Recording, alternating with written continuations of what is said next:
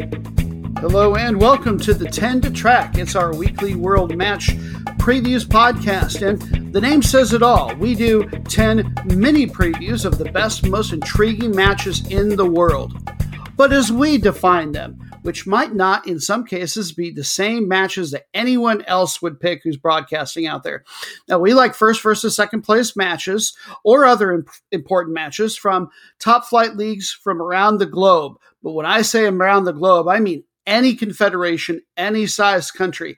If it's important where it's being played, big or small, there's a good chance Team Noob has it covered. We'll also be doing international club and national team tournament games. Now, I'm your host, Soccer Noob. Joining me as always will be my nine year old daughter, Personoob. Hello! And now let's dive right into the game coverage with Match number one! We'll keep things chronologically oriented as always. Our first match keeps us right here stateside. The best one from Major League Soccer all this week, in our opinion, here is going to be from the Eastern Conference as number three Nashville takes on number four NYCFC. You can catch this on ESPN Plus, 7:30 Eastern Time for the kickoff. Here's how the table looked at the time we scouted that. There may or may not have been a couple of subtle changes, but I don't think so between the time I scouted it and the time of recording. New England running away with the division at 49 points in the table. Orlando and Nashville tied at 35, and then NYCFC just behind at 34.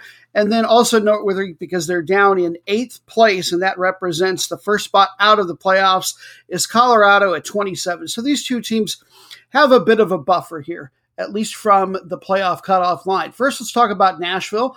Last year, they finished in seventh place in the East and made it to the conference semifinals. That was their first major league soccer season. This year, top four offense, but where they have really shined, they've got the second best defense going in the league. But speaking of the offense, top 10 in scoring, CJ Sapong. He is a forward, 32 years old for the team of Ghanaian descent.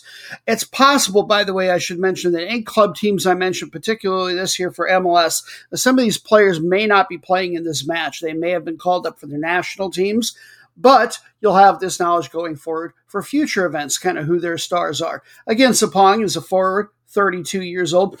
He had his longest career stints. Uh, not here with Nashville. He's new to them, obviously, new club, but uh, he did a lot of time with Kansas City and uh, Philadelphia Union. He started his career, I believe, with Reading over in England, which I believe plays in the championship, the second level. And a really cool side note about him is he has started a charitable organization called Sacred Seeds, uh, which helps uh, underserved populations uh, be more self sustaining within their communities. A lot of planning and gardening and the equipment and what all that goes with that. Now, tied for second best in assists in all of Major League Soccer, there's the boast of is also Hany Mukhtar. He is a German midfielder spent a whole bunch of time with Brondby over in Denmark. I think this would be probably a lateral move. His father is Sudanese, but he repped for Germany at the youth level. He should be available for this game. I don't believe that he is with their senior team. And surprise, surprise, they have the number one goalkeeper statistically in the whole league and yet he's not taking part in qualifying for the World Cup for the national team. Leading the league in, uh, in clean sheets is Joe Willis. He had 90 appearances with Houston before he got either uh, let go and made available for the draft or got traded over here to expansion Nashville last year. Now, the team's current form, they are 2 1 0 in their last three. On the whole season, very, very interesting. They've only got two losses, fewer than anybody else but they've got an astounding 11 draws on the season. I don't think anybody else is close in that category either. It's hard to take too much from that directly in how they play because most of their draws have either been nil nil or 2 2. Ultimately, looking at the team across the board, how they've made up, they are probably going to be a little bit more defensively oriented and try to control the pace that direction at home. Coming to town, New York City FC. They are owned by City Football Group, which owns the Yankees and Manchester City. So if you're like your teams uh, loaded with lots and lots of money and not necessarily working class, this is the bunch for you. It's a fairly new team as well. They're only in their sixth major league season. Last year, they finished in fifth place and they were out in the first round of the playoffs. This year, statistically, they are getting it done. Second best offense, number one defense and goal differential, which is particularly surprising. Remember, it's actually the New England Revolution that are leading the division by quite a lot, and yet here's NYCFC even better statistically in other ways. I think they're the one team that if New England somehow collapses, I think it'll be NYCFC that ends up winning things. In any case, uh, they also have an advantage as far as the table goes that they have played, I believe, two fewer matches than all the teams around them there at the top of the Eastern Conference table. Players that you want to keep an eye out for should you watch this one. Top 10 league scorer Valentin Castellanos. He's a very young guy, 22 years old, Argentinian forward, just signed a five year deal with NYC. And then in second place on assists for the entire league, on the other end of the soccer age spectrum, a little longer in the tooth, also Argentinian, 34 years old, attacking midfielder Maximiliano Morales who uh, spent the greatest amount of time in his career over in Serie A with an excellent, usually top four club, Atalanta. Their current form, they are 2 1 0 in their last three. Just had a very impressive 2 0 win at home over New England. And that one loss in there was to a very good Philadelphia team. And that was their first loss since all the way back in late July. As far as on my thoughts on how this is going to go, they've got 11 draws already. They're at home. It's Nashville. It's hard to see this as anything but a draw. Match number B. Thank you for reminding us, daughter dearest, that number two, it's simply bathroom talk. I mean, it sounds awful just hearing me say it, does it not?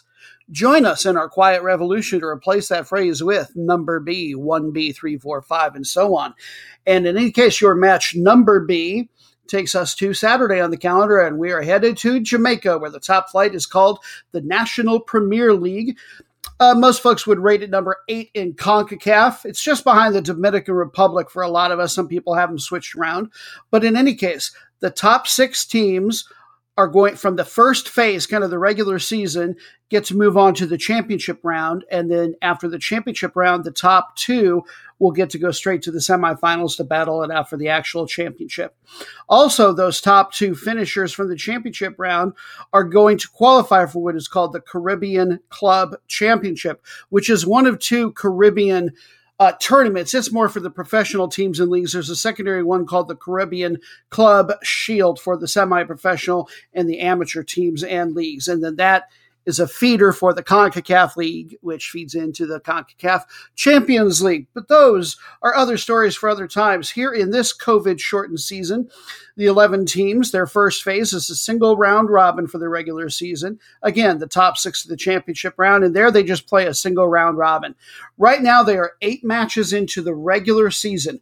And your matchup is number B, Mount Pleasant Academy taking on number one. I hope I get the pronunciation right. Vere, V E R E, United. Vere well, the two are tied in the table on points. Vere lead by three on goal differential, and then talk about a wide open race so far. There are four more teams just behind them at 13 points in the table, and then two more at 12. So this league is just absolutely up for grabs. And in fact, almost every team in the league already has two losses, and the couple that don't aren't at the table's very top, actually. They've simply had a lot of draws. We'll take a look at the home team first, Mount Pleasant Academy.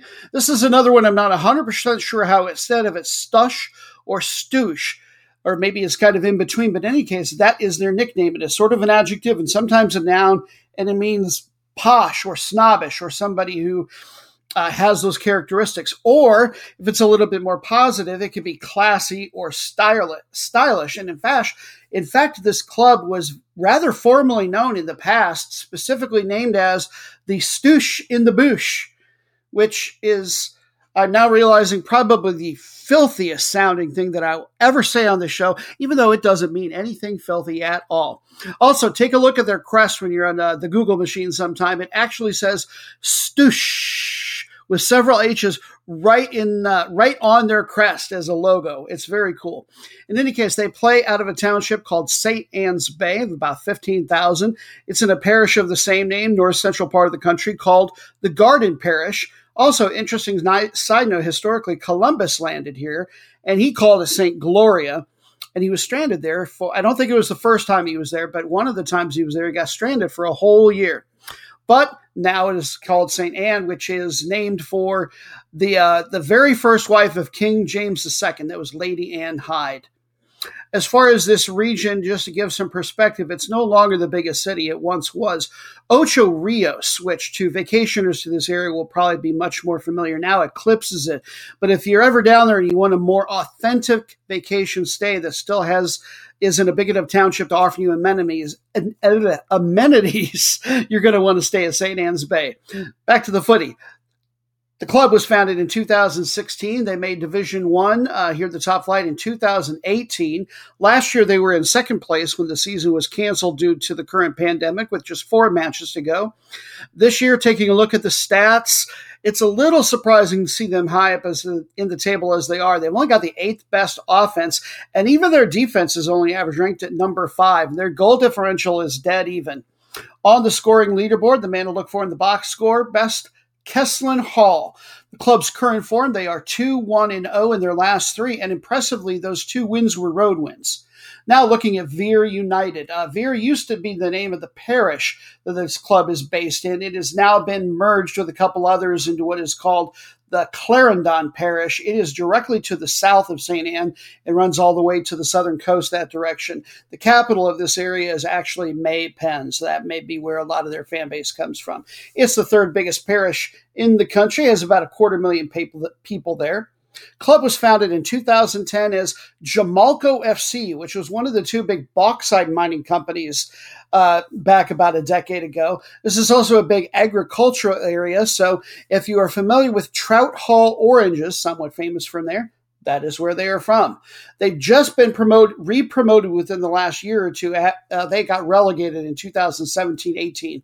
This year, the statistics are looking pretty good. The offense average, but they got the number one defense in the league, and so the number four goal differential all around. All the scoring leaderboard for them, Ricardo Messam. My thoughts on this are, as it does in most sports, defense travels. I believe that number. I'm not sure they're going to win the league, but I believe Vere United will go on the road and get the full three points here for the win. Match number three. We stay on Saturday and we head across the pond to England for the FA Cup qualifying rounds. Most folks over there, and I suppose here, don't really say that the FA Cup has started until you get to the event proper, the group stage. But I think one of the most favorite times to follow is when all these quote unquote minnows are still involved. The FA Cup is a knockout tournament that eventually has teams join from the Premier League, but here in the qualifying rounds, you can go all the way down the pyramid of leagues in professionality and ability to level 10 of the pyramid. They allow teams that they're that far down in the amateur ranks to enter. The round that we are in is essentially the third round. They played an extra preliminary round, a preliminary round, and now they call this the first round. Why they can't just count 1B, 3, 4, 5, it's rather beyond me, but who am I to question? I merely live the noob life. In any case, there are still 64 teams from level 9 remaining in the tournament. No level team 10s survived both of the first two rounds. There are, of course, plenty of level 8 teams, and now the level 7 teams join the event. But the match we're going to look at is one of the nine versus nine teams. They have a random draw, and we're going to talk about Squires Gate FC versus North Shields FC. First, your home team, Squires Gate. I love looking at these uh, little clubs. We don't really have anything equivalent to that here in the states. They are located in a district called of uh, called South Shore of Blackpool in Lancashire County. It's in the west northwest part of the country. Has maybe seven thousand people. And how popular is soccer? Only seven thousand people. Yet there's two other amateur clubs right there. AFC Blackpool that's in the same league with them, and then 11 a, a level 11 club, say that fast five times, also in the area called Blackpool Wren Rovers. Now, they play in a stadium called Brian Addison. Just to give you some perspective, it's got a capacity of a thousand, and I believe this is a record. I don't know what year, but they had a preseason match with Premier League side Everton that once drew over 600 people to the stadium. So apparently, you can always get a really good seat there. Twice this team has made the FA Cup second round, which is, of course, the round they're trying to get into now. Most recently, they did that in 2004 2005. The league they play in is called the Northwest Counties League Premier Division. This is the best league they've ever been in, and their best finish was in 2015 when they finished in sixth place. Last year, when the uh, all the leagues at these and some other nearby levels got canceled due to COVID. They were only nine games into the season, and boy, was Squires Gate struggling. They were 1 0 and 8, uh, giving up over three goals per game, and they were in 17th place when the season got cut short. This season, it's very early, but they are 0 3 and 1, struggling on defense again. Well, both sides of the ball, to be honest. 2 and 8 for their goals for versus goal against. They advanced through the extra preliminary round by beating a, a, team from their own league called Ashton Athletic, and then a much better team, I believe also from their same league, another level nine in any case in the preliminary round. They had a real high scoring affair, and they won 6 4 over Macclesfield FC. Now, North Shields FC coming to town to challenge them. They are known as the Robins. That's a coastal town of about 35,000, uh, probably just under 10 miles north and east of Newcastle. Interestingly, side note, Shields it might now just because it's so common as a crest shape, but did not originally refer to the armament of a shield. It actually came from an Old English word called, I'm going to pronounce it simply shell, S C H E L E, which was a word for like a little tiny cabin or a fishing hut. In any case, they've been twice this far in the tournament uh, most recently was still quite a while ago 1982 83 they have had some other tournament success in their past though. They won something called the fa vase which is a tournament like the fa cup but strictly for level 9 level 10 teams of the pyramid just back in 2014 15 they play in a league called the northern league division 1 they finished in fourth place last year or rather that's where they were in the league they were uh, 8 2 and 1 was their record when it was COVID shortened. And so just excellent defense is what they're playing there. This year, more of the same. They are 4 3 and 0 in their league season, one of just two undefeated teams left in the league. And they have the number one defense going, not letting in much more than one goal every other match. They advanced uh, to the extra preliminary round with a 3 1 win over West Auckland Town from their league. And then they had to play another team that I don't know if it was this. No, I do know. It is in my notes from the same league, but a much better team. In the preliminary round, they won 2 to 1 over Guisborough. Now, who do I think I was going to win? Same as I said before defense traveled, so I like the visitors. Go Robins, North Shields. I believe they are going to come out victorious. Match number four. Who does that mysterious voice belong to that joined Person Noob on the countdown sounder? Mm, get excited. We'll soon find out. But first, what match are we going to be talking about? Well, we're headed back to CONCACAF, where World Cup qualifying is going on, as it is in virtually all the federations in the world. It is the third and final round of qualification. There are eight men's national teams playing, a double round robin between now and November the top three will automatically make the World Cup. The fourth place team, they will have to play in what's known as an interconfederation playoff with a team from, oh, I don't know, Africa or Oceania or somewhere. It is yet to be determined, but that team may get to go as well. In any case, one of the two games that they will play, be playing, second ranked in CONCACAF, is the USA men's national team, and they are going to be taking on number seven, Canada. Now, those rankings are based on uh, the July 2020 release rankings. Right now, uh, Canada has actually been moving up, getting better and better. They're ranked number five in CONCACAF and uh, number 59 by FIFA, higher than before. Now, by the time you hear this, the USA will already have played El Salvador, and then Canada will have already played Honduras. This match is going to be on FS1, or if you prefer a Spanish language broadcast, TUDN at 8 o'clock Eastern Time kickoff, and that's going to be held in Nashville. And now the identity of the mysterious voice holder. That is another, none other than our in the house prognosticator, the ancient soothsayer, Noobstradamus. Take it away and let us know what you believe or know is going to happen. Greetings from the merciless Thracian plains of Greece. It is I, Noobstradamus I have come to grace you with soccer knowledge I receive as I touch the universal infinite with mine sacred noggin. Having once again gorged myself on loose expired prescription pills, I once again travel through space and time. Whee! Darkness lifts and I feel a bitter cold Springtime in Canada, early 20th century.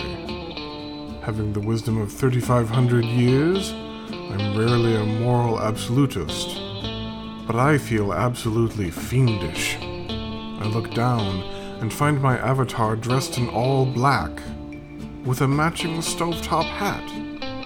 Itchy itchy, a handlebar mustache. I miss my own flowing white locks and thick silver mustachio. My hands move of their own accord. I stoop over the railroad tracks, tying a young maiden to them.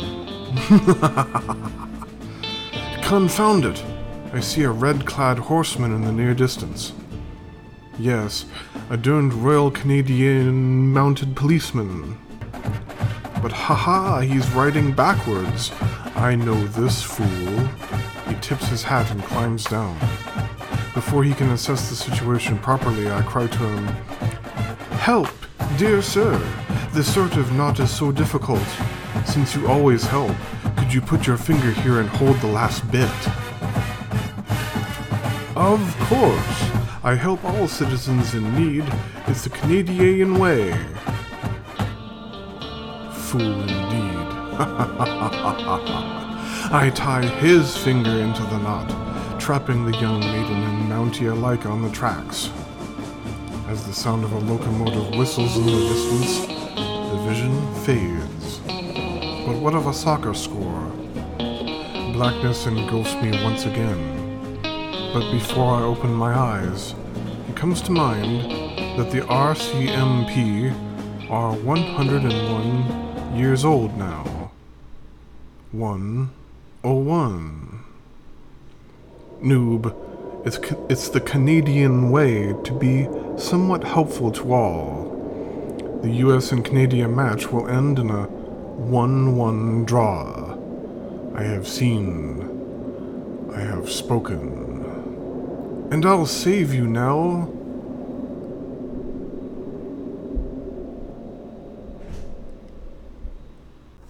Match number five. You know, I had that one spied out from old Noobstradamus before he even did the show's catchphrase at the end.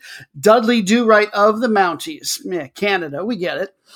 If you're of an age to get that, I'm probably aging myself a bit there. I thought it was interesting that he actually had an avatar that was villainous uh, for once. Usually he's on the other side of things. Snidely Whiplash, not one of the good guys. But at least we got a reasonable sounding prediction for a change. I mean, it's a rare treat. So um, gamble responsibly as always, or if you're basing your possible activities just on what you hear on this show, maybe not at all. In any case, back to more World Cup qualifying action on Sunday. We're headed over to Europe, where number one Belgium is taking on number 18 in Europe, number 24 worldwide, the Czech Republic.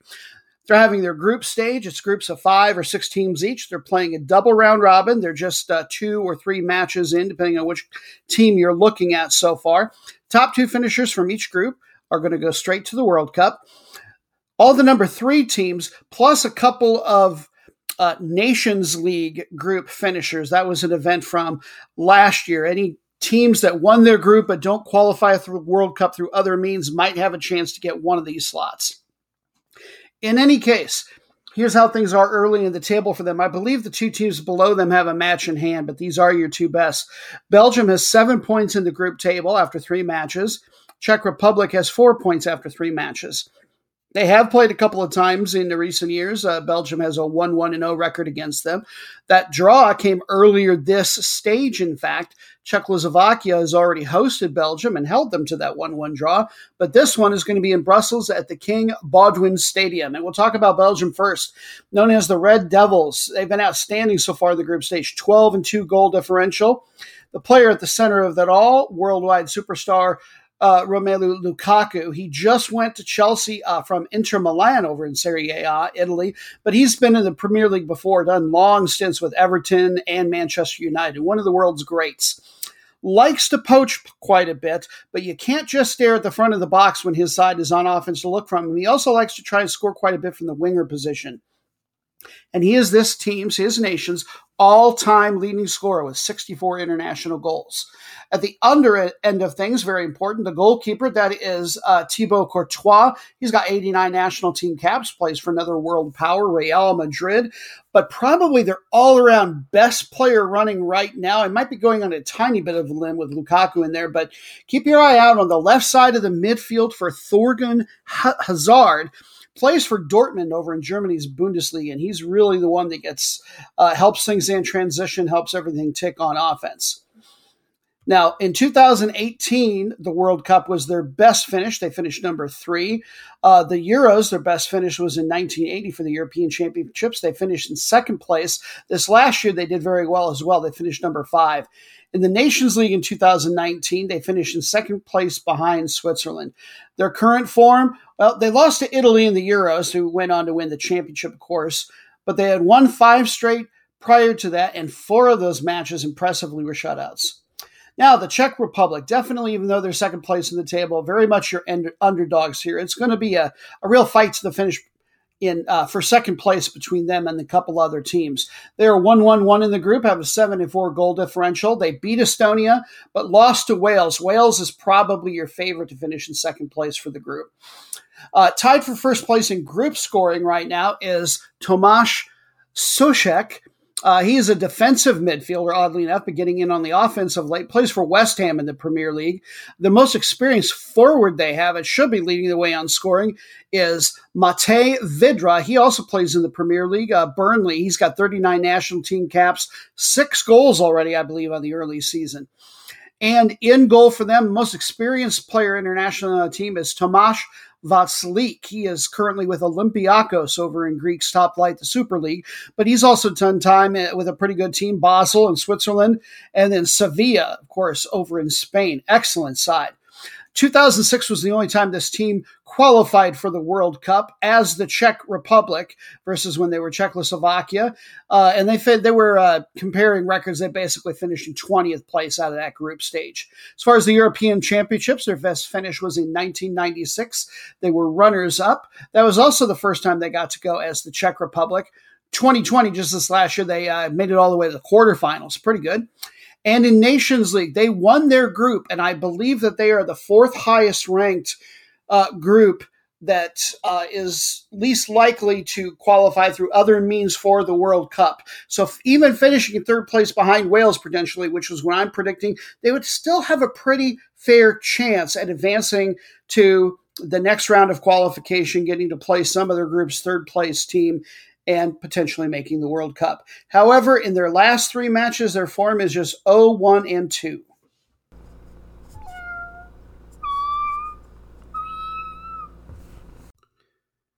And that, for any first time listeners, is how Person lets us know in a special way that it's time for us to take a break from tracking the upcoming week's matches and do what we purport to do in our show's name, and that is, namely, track. Yeah, let's have us a recap of last week's featured games.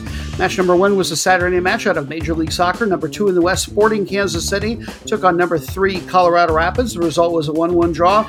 There was no change in table position for either, either of the teams. Match number B was out of Mexico's top flight. Liga MX number B, Leon took on number one Club de America. It was also a 1 1 draw, and they held on to their positions. Sunday, match number three from the American women's top flight, the NWSL. Number three, Washington Spirit, played host to number B, North Carolina Courage, and it was a nil-nil draw. North Carolina stayed where they were in the table, but Washington, things are really packed in the table, slipped all the way down to number six. Match number four was from Finland's top flight, the Veikkausliiga, where number one, HJK, took on number two, B, KUPS. Almost said it wrong, number B. The result was a 1 1 draw. The teams held their positions. Uh, for KUPS, a person that we said to look for, Urho Nissilä scored. Match number five was from the Dominican Republic's Liga Mayor, number one, Atletico Pantoja, taking on number B, Cibao, and it was a 1 1 draw. The teams had saw no change in their table position. Wednesday, match number six, we went to the UEFA Women's Champions League second round, first leg of the uh, first match of the two legged home and away tie. And it was Osijek from Croatia taking on Breidablik from Iceland, and it was a 1 1 draw. Thursday, match number seven, we went to CONCACAF for World Cup qualifying action, El Salvador and the U.S., and the result was a nil nil draw. Match number eight, more World Cup qualifying action from Europe this time, UEFA, and we looked at North Macedonia and Armenia, who amazingly were both up on Germany very early on. That won't really last. The result was a nil nil draw and that allowed Germany to sneak up into second place. North Macedonia is now in third. Match number nine, World Cup qualifying from the AFC Champions League, third round qualifying action, action specifically, as a group stage starts out, and we have South Korea playing host to Iraq, and it was a nil-nil draw. I really thought South Carolina or South Carolina, listen to me, South Korea was going to win in a blowout. I don't think South Carolina was going to be there at all, but what do I know? I no, I live a new life. Match number ten, Africa, the CAF World Cup qualifying action, round number two. There, we saw number twenty-one Madagascar playing host to number 18 Benin at the beginning of this particular group stage, and it was Benin, the visitors, coming out on top to mild surprise for me. Nil one. And then we sort of had an 11th match. We did a food segment for this one, but I'll still let you know that number eight in World Cup qualifying for CONMEBOL in South America, Bolivia took on number five Colombia, and the result was a 1 1 draw, and they didn't change positions in the table either. And now our three bonus matches with explanation on what these mean exactly coming a little bit later on. Our route of the week match was a Sunday match from Tajikistan's higher league, their top flight. Number one, Istiklal took on number 10 in last place, Kuktosh, and it was a blowout indeed. Istiklal won 7 1. The most meaningless match in the world, a Saturday match from the Faroe Islands Premier League, number 6 07 Vestur taking on number 7 B68 Toftir, and it was a 1 1 draw, no change in the table positions for those meaningless teams. And then finally, the match of disappointed was a Sunday match from Canada's Premier League, where last place number 8 Atletico Ottawa took on number 7 Wanderers. We had another draw, but at least time this time the score was different. It was 2 to 2. They had no change in table positions. A couple players that we said to look for actually did have some success, uh, or at least one. Uh, for uh, Halifax, Joao Morelli had both of their goals. Uh, interestingly, for this one, Atletico Ottawa, I mean, they're in last place for a reason, but you can't do this. Right at the end of the first half, before stoppage time, they had a guy get two straight yellows and get kicked out of the game. Uh, they did get the equalizer from another player that we said to look for. Malcolm Shaw did it on a penalty kick. That concludes our recap of last week's 10 to track. Now let's get back into tracking the upcoming week's matches with match number six. More Sunday World Cup qualifying. This time we're headed to CONMEBOL, the South American Confederation. All 10 member countries send their teams in for a double round robin for this every year. The top four automatically make it to the World Cup. The fifth place team will play in an aforementioned intercontinental playoff match for a World Cup berth. At the time that I scouted these matches, each and every one of the national teams had played exactly six. That will have changed by the time that this ends up on the internet, so please bear with a little bit of that delay. Now, the match we're going to be looking at, most folks are probably anticipating, if they know anything about this confederation, that Brazil and Argentina are playing today, and they are in the top two spots in the table. But you know what? It's not uh, where you finish in the table for your World Cup qualifying doesn't have a direct effect on where you uh, are going to get seeded, which pot you're going to get thrown into for when they draw the groups for the World Cup. So the only thing that matters in winning and losing these games, other than you know finishing the top four qualifying, is maybe the little tiny nudge that you might get in the FIFA World Rankings, which could hypothetically move you up into a different pot. But Argentina, Brazil, they're already rated number three and six in the world. So while that'll be a really, really sexy matchup, if you will, number six, Paraguay, taking on number five, Colombia, is a lot more meaningful because they're right in the thick of it for that intercontinental playoff spot or maybe the very last World Cup berth if they can get there.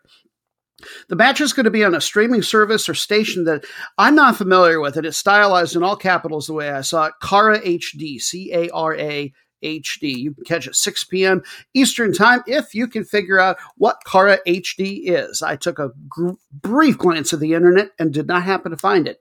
In any case, the match is going to be in Paraguay at their national stadium called Defensores del Chaco. Colombia, the visitor stadium, they have had the best of it. Uh, the recent games in their series, they have a 5 0 and 1 record. Uruguay and Colombia are actually tied on points in the table. Uruguay must be just a little bit ahead on goal differential, and then Par- and they both lead Paraguay by one point. And we'll talk about Paraguay first. They are known as Los Guaranis, which, if memory serves, I believe is the name of some sort of indigenous people down there. In any case, they will have played Ecuador and Ecuador is not one of the higher seeded teams, but boy, they have been on a run, and that will be a tough match. I believe they're third in the table at the time that I was scouting this particular one. That's who Paraguay will have played between this recording and when you hear it.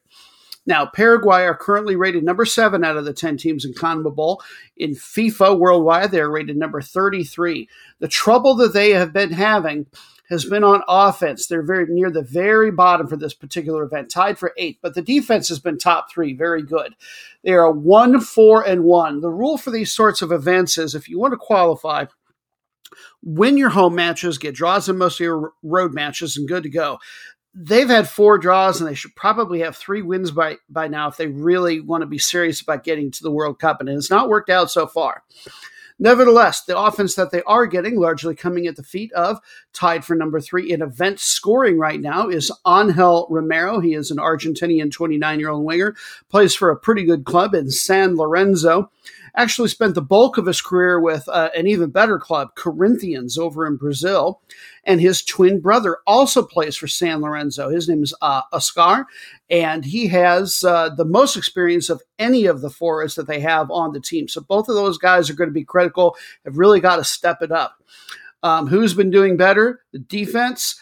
Goalkeeper Anthony Silva plays for Puebla in Liga MX, veteran, 32 years old, just what you're looking for for a net keeper in situations like these. And finally, the team is captained by Gustavo Gomez. He is a cornerback, uh, plays for Corinthians over in Brazil. And we do have a USA connection. Nearly forgot. Gaston Jimenez plays for uh, Chicago Fire. He is a defender that has uh, eight national team caps. So I don't know whether or not he's starting for them, but he is definitely on the roster. Now, how have they been doing in recent years? Well, the team didn't qualify for the World Cup in 2014 or 18. They were there in 2010, and that was actually their best ever finish ever. They made the quarterfinals. Their current form, uh, they are 2 0 and 3 in their last five. Those matches were at the uh, 2021 Copa America, the South American champions. Uh, they went out in the uh, qual- the first round, basically, of the uh, knockout stage, the quarterfinals, with a 5 and 5 goal differential. Meanwhile, Colombia, your challengers, they will have played Bolivia. Uh, since uh, you know between the time that this is recorded and the time you're hearing it, and they are known as Los uh, cafeteros, I believe, the coffee growers. It might be cafeteleros. I might have left out a syllable there. In any case, they are considered the number four team in South America. FIFA ranks them number 15 worldwide. They've had the opposite bugaboo as their opponents today. They've been pretty good on offense, scoring over two per game, good for third best in the event, but the defense, they've been allowing more than two goals per match, and that has them down at number eight. They are 2 2 and 2 so far with a negative goal differential. Best all around player that they've had going so far is Juan Cuadrado, uh, plays for uh, Juventus over in Italy, Serie A. He is a defensive player, right back, not much of a tackler, but boy, you can see why he plays some central midfield for them as well, because he's got one of the best passing ratings for accuracy that I've ever seen 91%. Just incredible. Their captain, also on defense, is their goalkeeper. Also plays in Serie A for Napoli, though, 33 years old, well over 100 national team caps.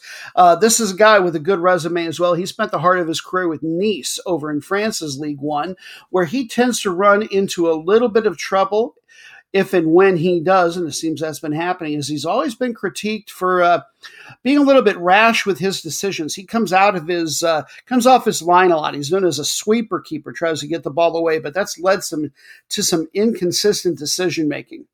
They are also co-captained by Radamel Falcao, who is a uh, homegrown forward, 35 years old. He will be easy to spot because at his age, he will very much be staying uh, pretty close to the net on offense. He is known as a poacher, and he can do it with either foot almost equally well. So Here's to hoping perhaps he gets a goal or two.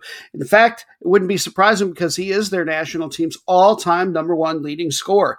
In fact, he was considered one of the best offensive players in the world before an ACL injury that I want to say was in 2012, I think just under a decade ago.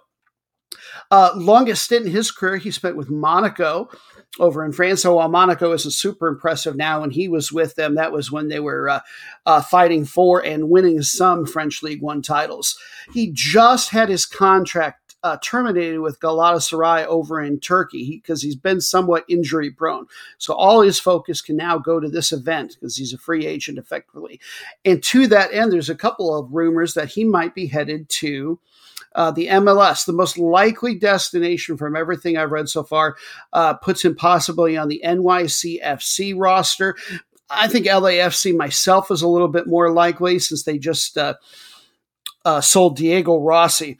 But in any case, uh, he could also end up in Liga MX. And there are a couple of Qatari very good clubs, two of their top three, that are also interested in him. The team has had uh, five World Cup appearances.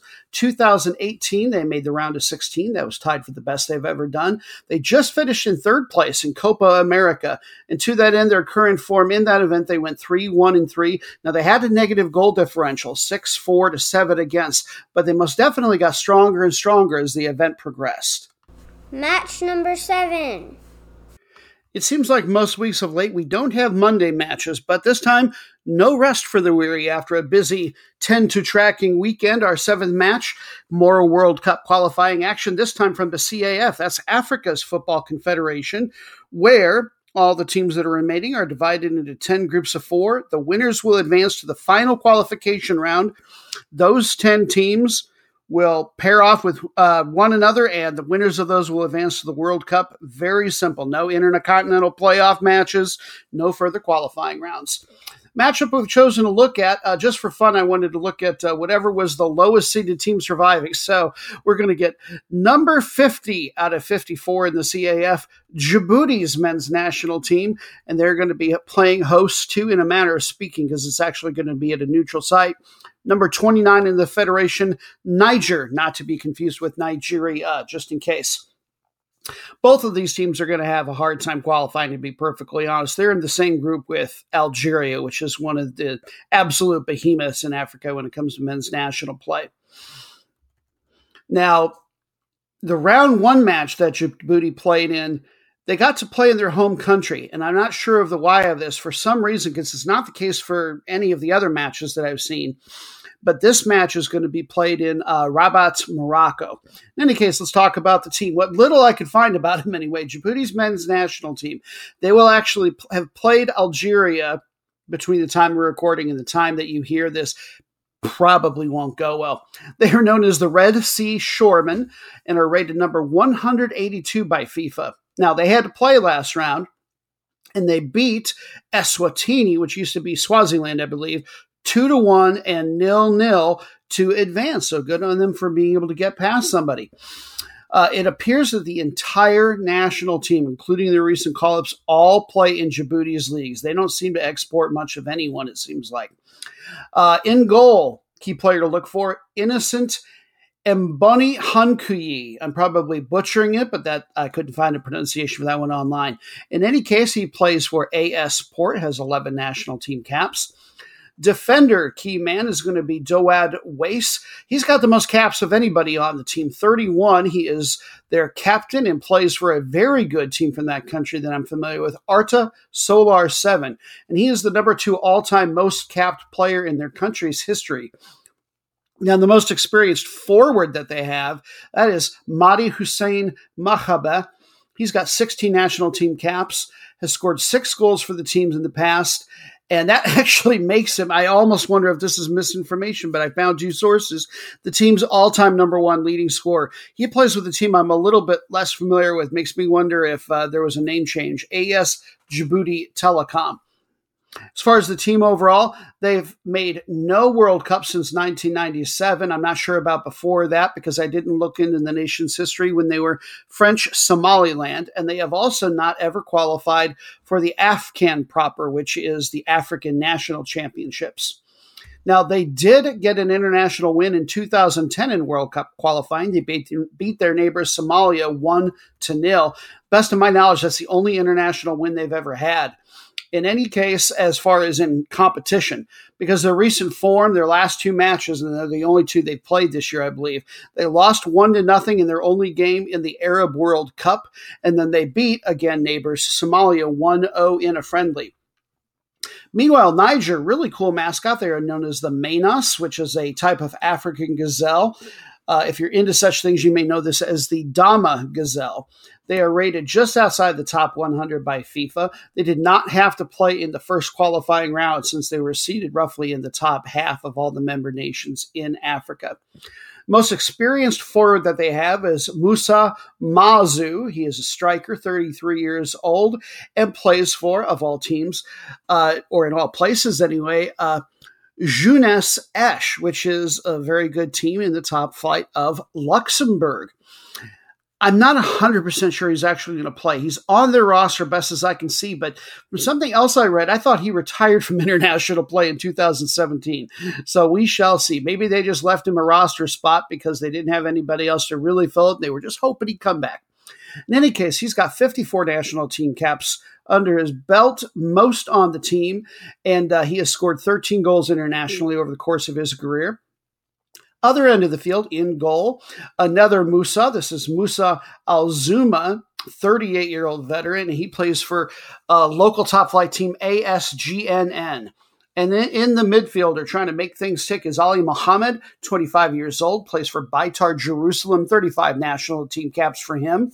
Fun side note about him Ali Mohammed, very understandably sounds like an Arab or perhaps a Muslim name at Beitar Jerusalem, there is a fan support group called La Familia, and they were very loud about this guy. They if he was going to play in their league, they wanted him to change his name to something that didn't sound uh, so Arab. But here's the thing: while he is uh, from you know that part of the world, he's actually uh, not Muslim, nor is he Jewish. He's actually a Christian. So, anyway, there you have it for that.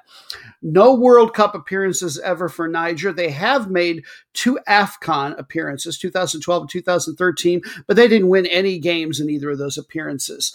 Their recent form, they have lost all three of their recent friendlies, and they went 0 1 and 1 in the last two uh, AFCON qualifying matches that they played. The one draw they had was against a fairly decent African team, Madagascar, that's been on the rise the last few years. They held them to a nil-nil draw.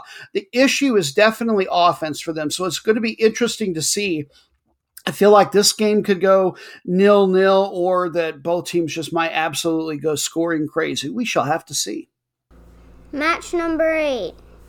Moving on to Tuesday for our next round of World Cup qualifying, we're headed over to Asia. The AFC World Cup qualifying is in the third round. They are down to just two groups of six. They are about to start off on a double round robin. By the time you hear this, they'll probably have each played one game. In any case, the top two teams from each group will automatically qualify to the World Cup. The number three finishers will face off in a fourth qualifying round. The winners of that will have earned a berth, sort of, or almost in the World Cup. They will have to win an intercontinental playoff match, the one that's so hard to say that we keep talking about. In any case, the matchup that I wanted to take a look at was number 11 Syria versus number 7 UAE. One of them has really got to get 3 points because this is the group A is the tougher of the two groups, but we haven't done our weekly food segment yet. We not only learn about football, we like to learn about the world sort of through the lens of football. And I like to use this as an excuse to look up one of my favorite things food or unique dishes. And a dish of the Levant, it's not just from Syria that I found and really want to share with you, is called shish Barak. Uh, in some places, simply considered Lebanese lamb dumplings, but regardless, they're also very popular in Syria, although they're traditionally baked in homes and it's not something you can necessarily find in a lot of restaurants. Just sounds delicious, at least to me, because I am a fan of lamb. So basically, what these are are uh, little tiny, uh, again, lamb dumplings, but not like a traditional dumpling you would find most anywhere else in the world. These are going to be mixed or boiled with a really, really tangy Greek style yogurt. So you get interesting textures and really tangy, interesting flavors.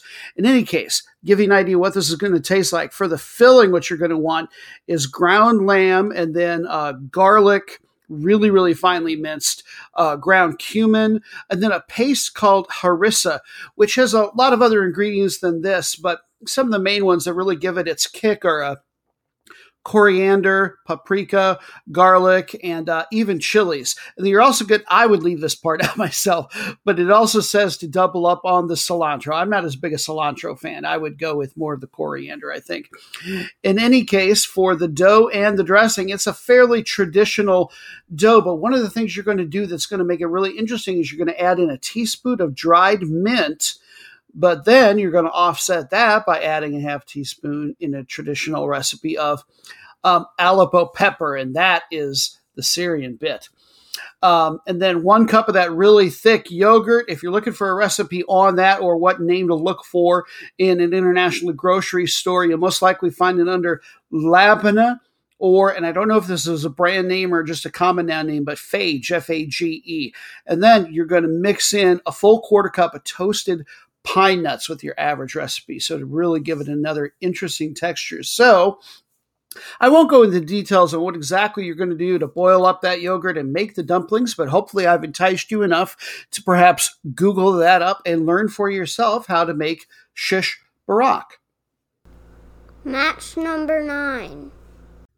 Wednesday brings us a bit of a break from the World Cup qualifying matches. We're headed back to Europe for Women's Champions League qualifying round action. They're in the second round. The second match of two legged ties are what's going on right now.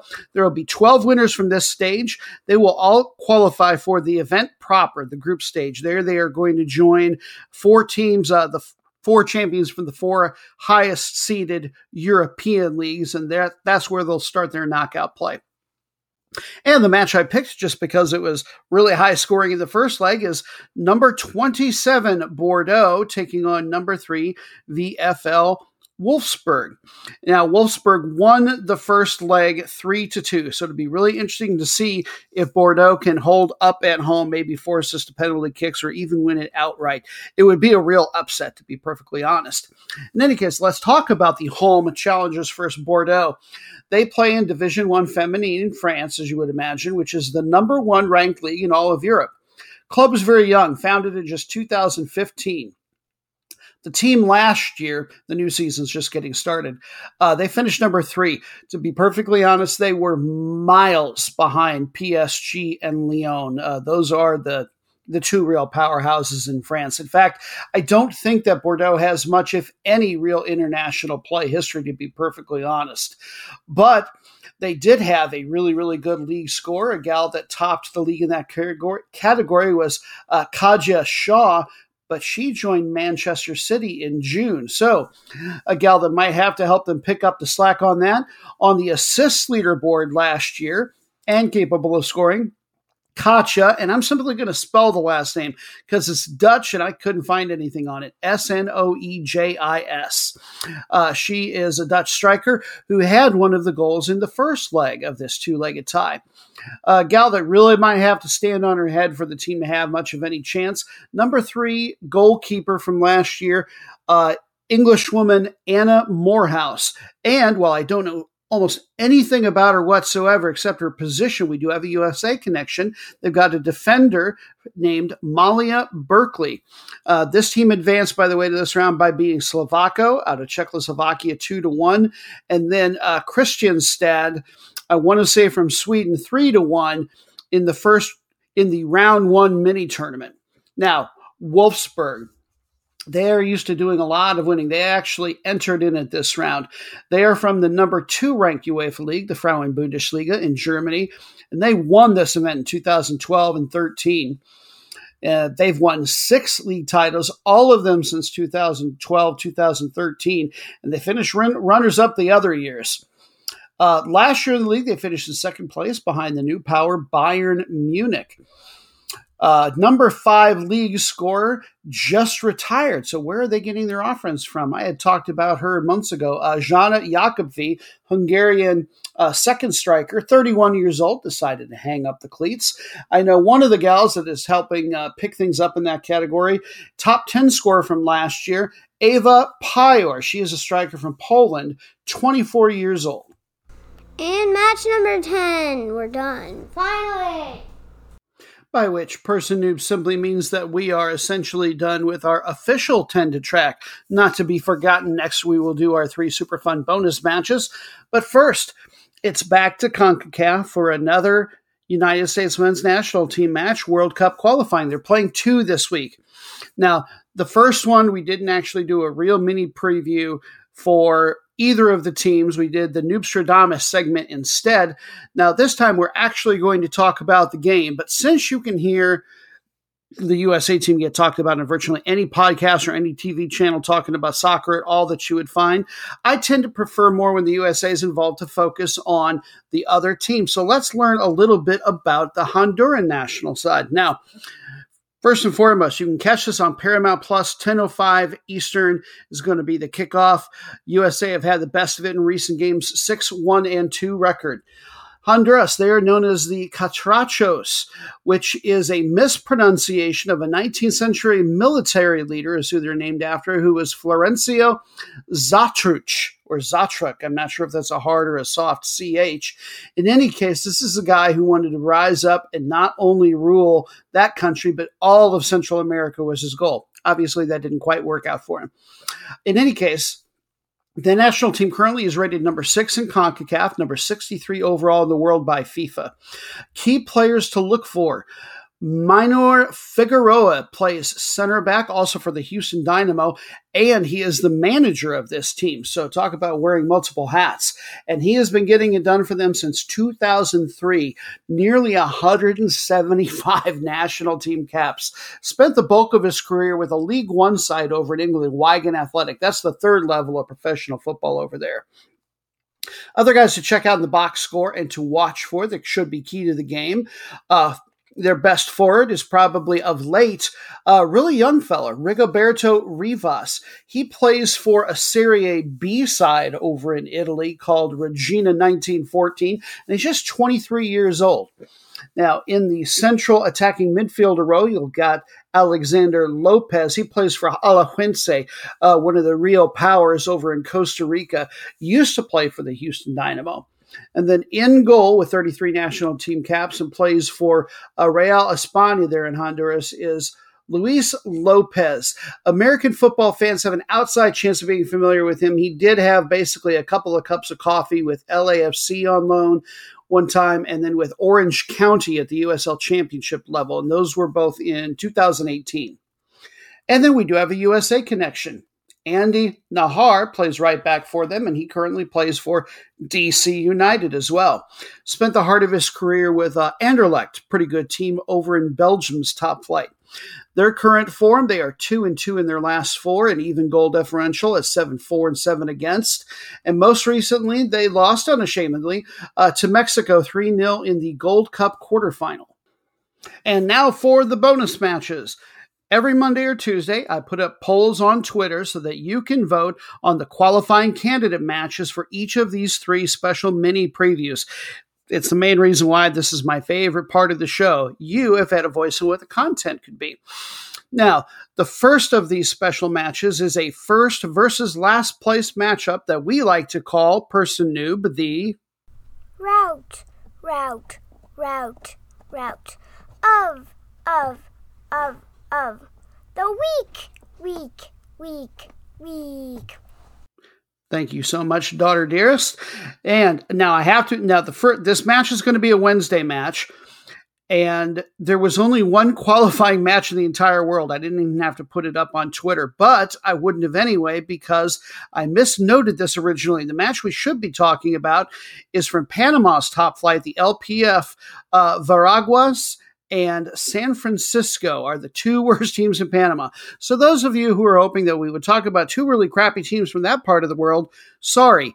Instead, I did something I've never had to do before and started scouting my source sites just randomly looking for any professional, semi professional, or high end amateur league that was offering a first versus last place matchup and just said to myself, noob self, just take the first one you find, no matter where it is. So, for the first time ever, for we're headed outside both the United States and for uh, I'm willing to do second or third level for the U.S.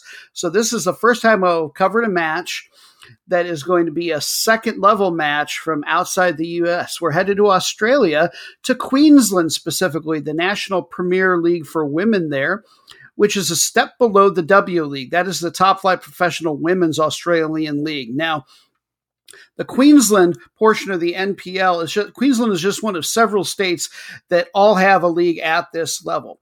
I believe that the Queensland League or leagues only joined the NPL in 2015. I know that's when uh, the men's side joined. In any case, they're about two thirds of the way through this league season. The top four teams are going to make the playoffs. Your matchup is number one, Queensland Lions FC versus number eight, FQ, not FC. I double checked it. FQQAS. Now, in fairness, FQQAS in eighth place, this is not an eight team league. They just started their championship round. So there are 15 or 16 teams in this league.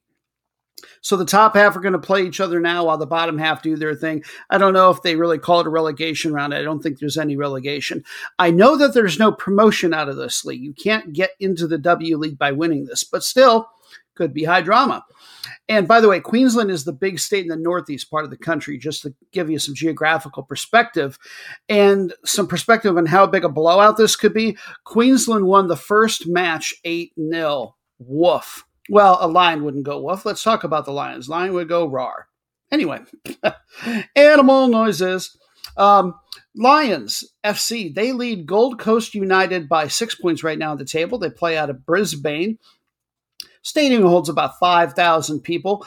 Last year, they finished number B in the regular season, and then they won the playoffs. So they're looking to get a second straight title at the very least. And this year, yeah, who's going to stop them? They're 15 1 and 0. Their goal differential, uh, they win by an average of basically six to nothing 95 goals for and eight goals against. Just astounding. Uh, their current form, uh, as you would imagine, a lot of straight wins, 13 consecutive wins specifically, and they have only conceded two goals over that stretch. So their defense has actually gotten stronger. Okay, now let's talk about uh, QAS. They trail Sunshine Coast by seven points right now. That would move them up out of last place of the championship round. They're also a Brisbane based team. Last year, they finished in ninth place. I get the feeling from what very little, admittedly, information I could find that FQQAS are probably more or less happy just to be in the championship round. Their goal was for probably finish in the top half. Um, because their offense, yeah, this is there's probably there's a big gap between the seventh and eighth best teams. The seventh best offensive team of the championship round scores literally twice as many goals as this team does, and they're not a whole lot better on defense. Uh, their current form, they are a 1 0 and 2 in their last three. The goal differential is just 1 4 and 10 against. My thoughts on this well, the first one went 8 0, or rather nil 8, because uh, QAS was the home team. Now that they're on the road, I'm going to make a bold prediction and say this one goes to 9 0. Could you be the most meaningless match in the world. Yes, you could. You're so boring.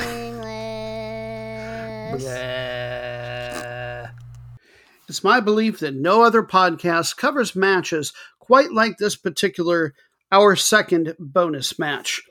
Because, well, virtually every podcast, including ours, will spend a lot of time talking about the very good teams from the very big leagues, or in our case, a lot of smaller uh, countries, leagues from around the world. And you might even sometimes be talking about the really, really poorly performing teams. But what other show has the heart to shine a spotlight on two perfectly middling teams, equidistant from the glory that would be finishing at the top of their league, high enough to get an international tournament berth, or low enough to either be last place or and or relegated, kicked out of their top flight into a secondary division, perhaps never to be heard from again. Who knows? Yes, the most meaningless match in the world. And we didn't have to have a survey for this one either. There was only one candidate worldwide, and this time For the second week in a row, actually, although not for this particular bonus match, we are headed to the DR, Dominican Republic's Liga Mayor, their top flight. It's rated number seven in CONCACAF, uh, just ahead of Jamaica, in my opinion.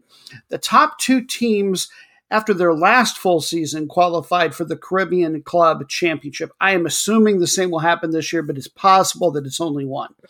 In any case, they have three sections or stages to this particular league's season. They have what I call the first phase of regular season.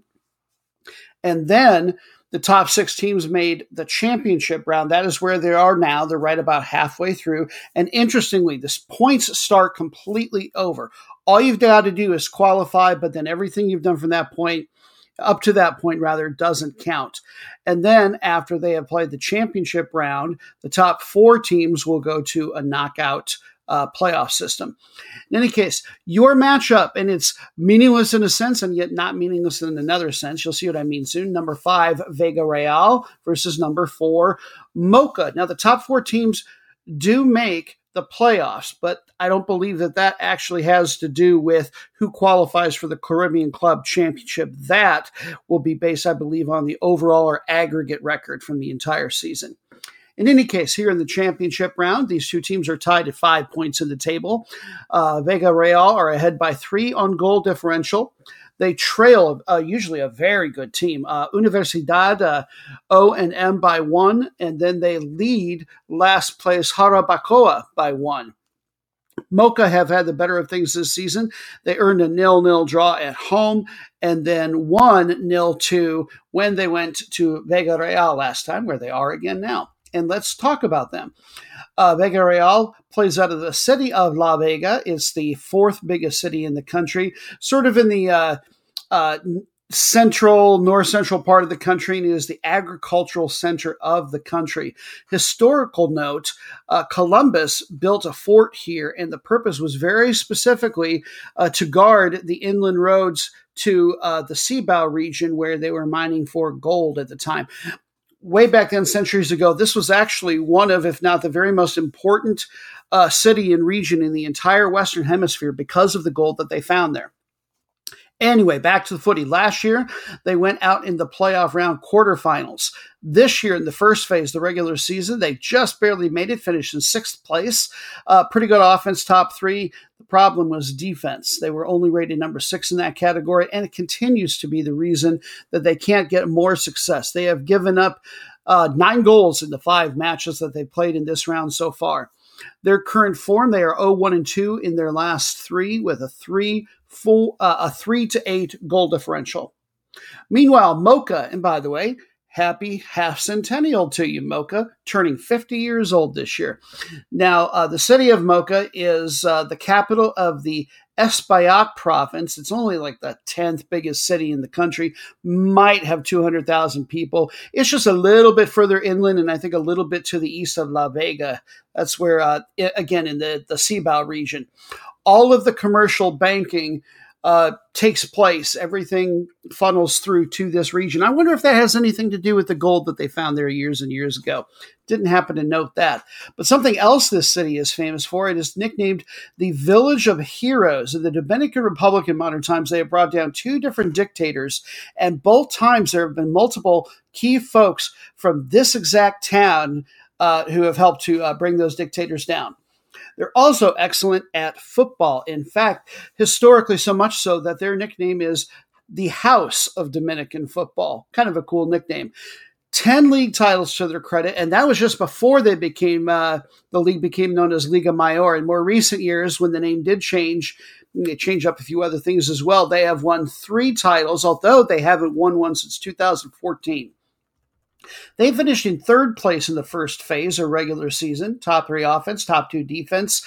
The problem has continued to be offense. They've slipped even further. They've only scored four goals in five games here in the championship round. Their current form, one, one, and one in their last three, with four and four goal differential. And so now we truly come to the end of our podcast road for the week. As always, we don't like to finish things by celebrating a matchup of two more great teams. We've been spending the whole show doing that. Instead, we elect the way of pain, spotlighting two putrid clubs occupying the basement of their top flight countries league. Worthy of all our shame and scorn, this is the match of Disappointed! Yes, there's the beginning of the scorn. And the match that you have selected, we actually did have to do a uh, Twitter poll for this one, comes from the Toppserien. That's the top women's league in Norway, which is ranked number 12 of all the women's associations there in Europe. They're about two thirds of the way through the season. They'll get a couple of the teams in the Champions League, and these two will not get a sniff at that. One of them is going to get relegated from this league, and one team will have to fight for their Division One lives by competing in a relegation playoff with a second place team from the second tier in Norwegian women's football. It'll probably be these two teams. And they are number 10 in last place, Stabæk versus number 9, Klepp. They've faced off once already this season and were just about as disappointing then as well. Klepp won the game 1 to 0. They've also had the better of it in the overall series lately with a 6 1 and 2 record. Here's how the table stands. A Stabæk lead Klepp by two, and then Klepp trail a club called Lyn Football, L Y N, by two points. So there's just enough season that these two could probably have some false hope, but in my opinion, false hope it would truly be. They're pretty bad. Let's talk about the first one, Stabæk. They play out of an Oslo suburb called Bærum, which is very, very affluent. It's on the west coast of the uh, Oslo conglomerate. It's uh, very, very swanky. If you like your team's uh, sort of blue collar rough and tumble, this is not the team for you. Uh, this particular suburb actually just by itself is the fifth biggest metro area in the country, just over oh 125,000 people. Last year, I don't know if it was the first time ever, but the first time in a very long time at the very least, they were down in the second division. They won that and got promoted back up. And in fact, and this just highlights how disappointing they are now, from 2009 through 2017, this club was always in the top four. What on earth has happened? They've even got two league titles, uh, 2010 and 2013. I believe they've been to the Champions League a total of three times. But this year, woof. One, two, and nine. Worst offense and second worst defense going. I hesitate to use the word, but the best all around player they have going is Melissa Bjånesøy. She's an attacker with three goals so far, or in other words, pretty much half the half the team's damn offense. Uh, their current form, three straight losses. The only win that they've earned was all the way back in mid June. Meanwhile, Klepp, uh, they're in the western or southwestern coastal area of the country. It's very, very agricultural. Lots of flat, open land there, and it's very. Uh, it's not densely populated at all. It's a small area, only about twenty thousand people. In fact, they've got a men's team as well, but they play all the way down in the fourth division. Now, Here's what I don't get. How has this team gotten so bad when their youth team is so good? They've got an under 19 team that is absolutely amazing. They've won four national titles just in this decade alone. Maybe they should be starting that team instead of the uh, the the crappy senior team that they've been putting out in the field in the top flight. And what's happened to them? What's going wrong? They had top four finishes between 2017 and 19. Uh, they've even got a league title to their credit, although admittedly that was back in 1987. Last year, the skid had already begun. They finished in seventh place. This year, 2 1 and 9 on the year. Second worst offense in the league and the worst defense by a fair bit. They give up over two and a half goals per match. Team leading scorer, Marie Yasmine Alidou d'Anjou. Four names, uh, one for each of the goals she scored on the season. Uh, she is a Canadian midfielder. And we have a USA connection, and I'm sure she would love to come back. Erin Greeny, she's a 24 year old defender over there. She was with um, Orlando of the NWSL in 2019. And both to get back to a better team like the Orlando Pride and maybe just for a change back to a better climate, I'll bet she'd love to come back to Orlando. In any case, their form this is just so strange. This team actually started out 2 and 0 and then they haven't managed to win a single game since, only one other draw. They just got a tie with Lyn football. So who knows, maybe they're finally going to turn it around. Yeah, I don't think so either. In any case, we never wish the match of disappointed clubs luck. It just doesn't seem appropriate. Instead, we will send them off in a fashion that they deserve. It was bad. It was awful. It was terrible. Get him away. Hey, boo! Boo!